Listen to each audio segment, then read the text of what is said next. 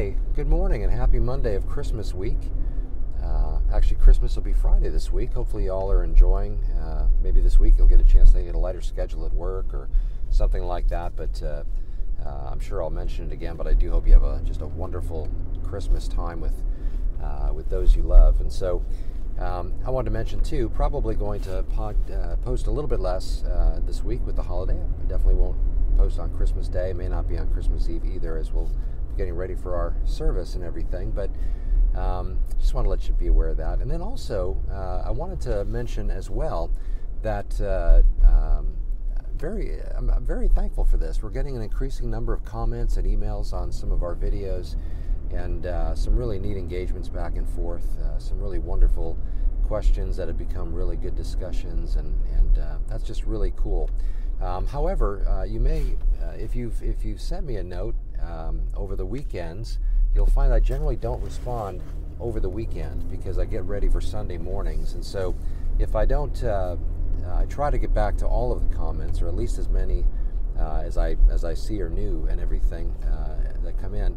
But it may very well be that I don't get back to you right away. Please don't take that personally. Uh, I promise you I will try to get back as best I can. But over the weekends, I, I basically don't do a whole lot uh, in regard to uh, that because I'm just having to get ready for Sunday. Uh, I try to make sure I have some time in the middle of a Saturday to spend with my family and stuff. So it's uh, it's nothing personal. I just um, um, just have to take time for that, and so um, I'll probably be going through those today at some point and responding. So, and thank you again for your comments, your emails, and that kind of a thing. It's encouraging, uh, not just the kind words, which are always very encouraging, but also uh, just the the fact that there is some great interaction taking place on that. So thanks for that.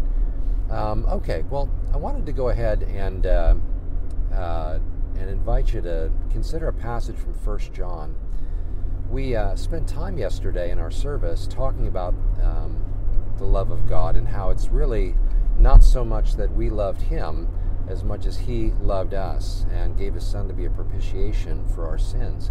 And that connection between God's love for us being, and the demonstration of it being in the person of Christ, uh, making the way for us to be in right relationship and even loving relationship with the Father. We respond in love, but it's He who ultimately initiates. He's the one who uh, reached out to us in our sinful nature. He's the one who, uh, even though we're at enmity with God, made it a point to come after us and to, um, uh, you know, some of you are familiar with the poem The Hound of Heaven. C.S. Lewis spoke of this in terms of his own conversion. Um, you know, how God just was relentlessly um, just uh, answering his arguments and, and making the case against him in his, in his heart and mind. And he finally, uh, eventually relented, became a believer in a God, and then ultimately put his trust in Christ. And so, um, but God is the initiator, He's the one who comes after us. And once He has captured our hearts, once He has saved us, as, as you know, as the scriptures tell us, Paul tells us in a number of places, Ephesians, Galatians, chapter two, and both, how we're saved by faith, uh, by grace through faith, and that not of ourselves. It's not of works, lest any should boast. Uh, that um, you know, if, if if if salvation came through the law, if righteousness was earned through the law, then Christ died needlessly. It's all by faith in the finished work that He did. But once He saves us, He then begins to work in us in the power of the Holy Spirit as He promised his disciples that the Holy Spirit would not only be with them, but would be in them.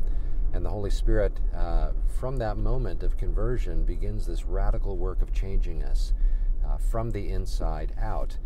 And, uh, and one of the beautiful things that happens, and only one of the beautiful things of the many that happen to a believer once we're born again, uh, and the Holy Spirit begins to take hold of us, is that not only does He change our hearts on the inside, but he ultimately begins to work on how our hearts find expression on the outside.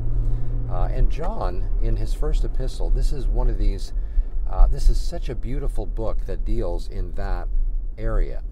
Uh, because uh, John, uh, for some, some have a hard time with John because there's a lot of uh, talk about things to do in First John. And, but it's important to recognize that, much like James would say, Show me your faith without your works, and I'll show you my faith by my works, John is sort of in that arena here in his first letter, where he talks about the love of God, he talks about him loving us first, and all of this. But then he, he very, very fluidly, without any hesitation or without any uh, fear of contradiction of any kind, he very also he also very strongly makes the case that a genuine love relationship with God is going to produce genuine love toward our neighbors and toward our brothers and toward those uh, even on the outside. And there is this wonderful interplay of the activity of the Holy Spirit inside of us and also the expression of His work as we live out our faith. And so, with that said, I wanted to read a passage from 1 John uh, chapter 4, just a couple of verses quickly that kind of uh, speak to this. Then I'd like to just take a moment and share on it. It's beloved, let us love one another, for love is from God. And whoever loves has been born of God and knows God. And anyone who does not uh, uh love does not know God, for God is love. And so when we talk, and by the way, don't try that at home, but uh, so uh, whoever is born of God knows God and loves like God loves is essentially what is at the heart of what is being said, not only in that passage, but in really the, uh, the context that surrounds it. Um, when John in chapter 3 speaks to this subject, again, the, the word love and the whole concept of love just permeates richly John's writings through the epistles. And we spoke again somewhat about this in our, our, our message yesterday morning in church. And so that that pod that that uh, that video will be up later today. You can watch that. I'd encourage you to because it's a subject that we all would do well to to, to camp out in for a good long while. But in continuing on the thoughts we started yesterday in terms of God's love for us, today I wanted to just speak to the idea of, of, our love for others uh, as a result of that love that we experience from God. Um, you know, probably most of us are familiar. I know we've mentioned it here. Augustine's comment that um, in when it comes to the essentials, we express unity. The essentials, the the deity of Christ, salvation by grace through faith alone, and such. The essentials. We have unity on these things as believers. If you doubt, if you don't believe these things, you're not actually a Christian in the New Testament sense of the uh, definition of the word, which is the definition. And so, the, in the essentials, we have unity. There's no real negotiating room or bargaining room or wiggle room on those.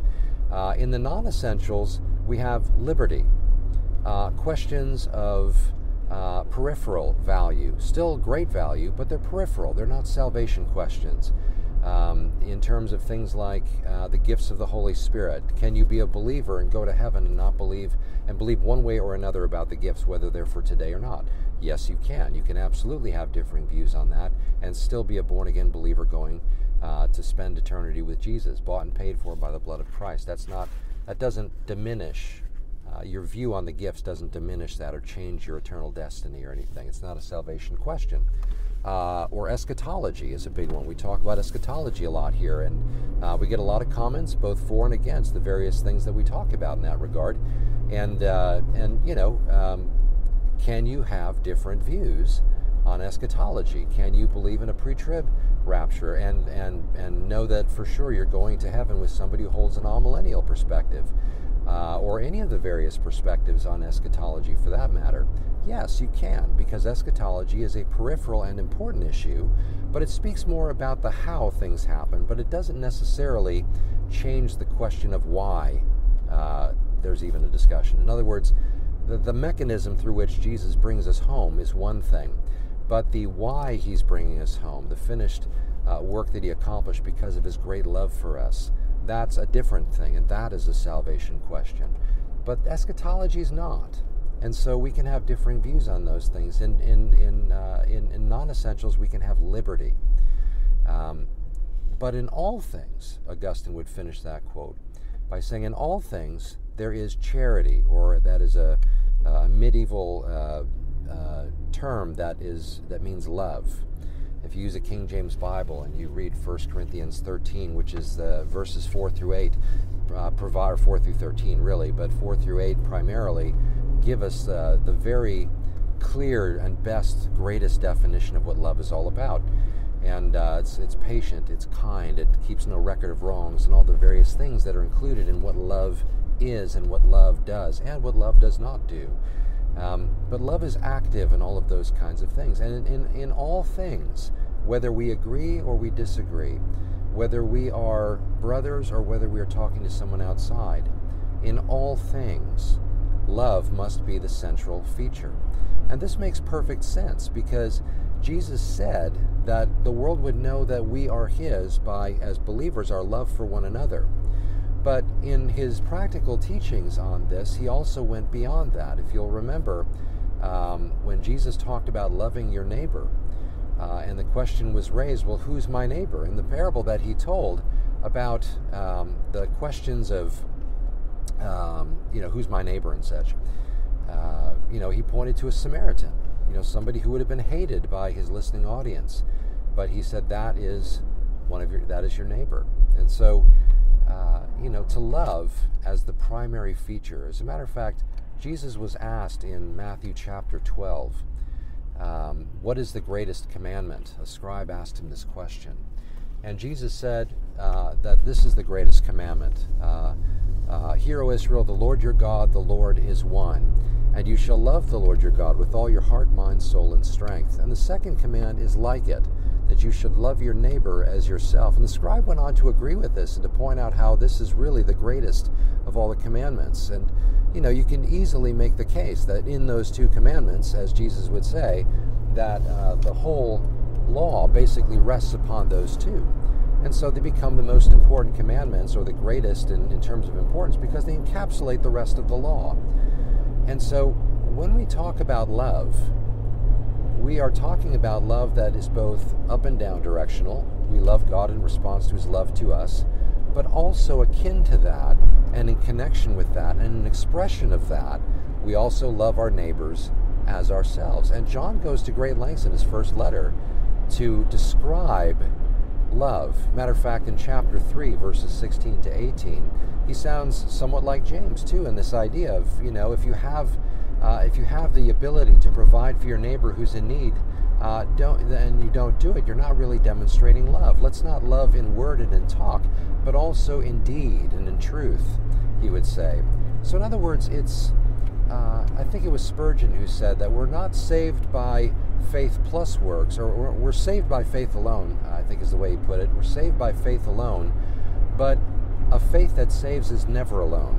In other words, the idea is there are expressions, outward activities, works that follow that. They're not the means of our salvation, but they demonstrate that God has, in fact, saved us and gripped our hearts and changed us from the inside out. And at the end of this area, this section in 1 John, where he's talking about this, he says that he who says he loves God but he hates his neighbor uh, does not love God, actually. You know, because you can't love God and hate your neighbor simultaneously. And so love has to be pervasive in the life of a believer. Love has to be the defining quality and characteristic. Love has to be the outward expression that is consistent in the life of a believer. Again, I'm not getting legalistic and saying we can't have our moments where we fall short in this area, but by and large, the defining characteristic of a child of God is love. Uh, you know, uh, matter of fact, when you read about the fruit of the Spirit in Galatians, Paul speaks about love, and then he talks about uh, all of the various fruit of the Spirit, you know, joy, peace, all of the, the fruit of the Spirit, it's been well pointed out that the fruit of the Spirit is love, but love is then expressed through those various fruit. But love is the primary root and anchor of such things. It's the, it's the wellspring of, of those things. And so, you know, I say this in part, and forgive me that this is uh, this is something that not only has become uh, know just more and more important to me as I grow older in my faith. Uh, and, and, and it makes sense to me because when you, you think about John, John understood theology. His gospel is lofty uh, in ways that the others uh, are different. You know, it, it, it, reaches farther in terms of its uh, touching on uh, the very heart of God in, in, in, in very unique ways. Um, John is somebody who knows Jesus personally and even uh, at some point during this same season in his life would eventually even get the revelation. It's interesting about John, and we said this yesterday. John is somebody who uh, had a nickname, Boanerges. It's not something, it's not a term we often use, but it means uh, son of thunder. And he and his brother James both had this nickname, sons of thunder. And we, we get an insight into why they might have had that nickname uh, from uh, another one of the gospel accounts that talk about how they were in a Samaritan village. Uh, they were leaving a Samaritan village that had rejected Jesus. And so James and John asked Jesus if he would like them to call down fire from heaven to consume them. Uh, for their rejection of him. And Jesus said, You don't know what spirit you're of. I've not come to destroy men's lives, but to save them. And so, you know, their their mindset, John's whole mindset, sometime, somehow, between then and his later senior years when he was writing these letters in the book of Revelation and his gospel, um, he experienced a dramatic change. Uh, he was no longer, uh, if that's the reason he was called Son of Thunder, he had chilled a bit since that time. He had grown and matured since that time. And now he refers to uh, his readers as beloved children, um, you know, beloved of God. The word love appears, I think, 28 times in John's three letters in total. It's just, he becomes a very different person as he's seasoned by the grace of God over the years that follow in his walking with the Lord. And, uh, and it strikes me that in his senior years, as he writes about these things, as he considers uh, what it means to follow Jesus, he makes love the front and center, center stage, primary focus.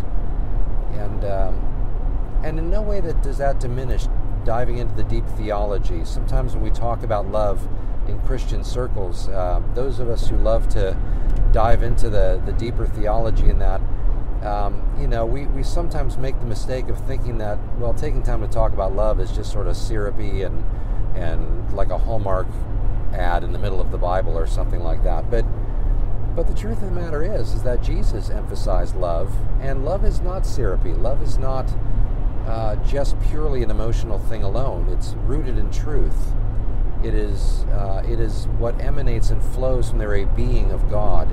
And if God, at the very heart of who He is, not just what He does, but who He is, is love, and we are, by the Holy Spirit, becoming more and more like Him, then that's going to become a, a very prominent thing about our lives.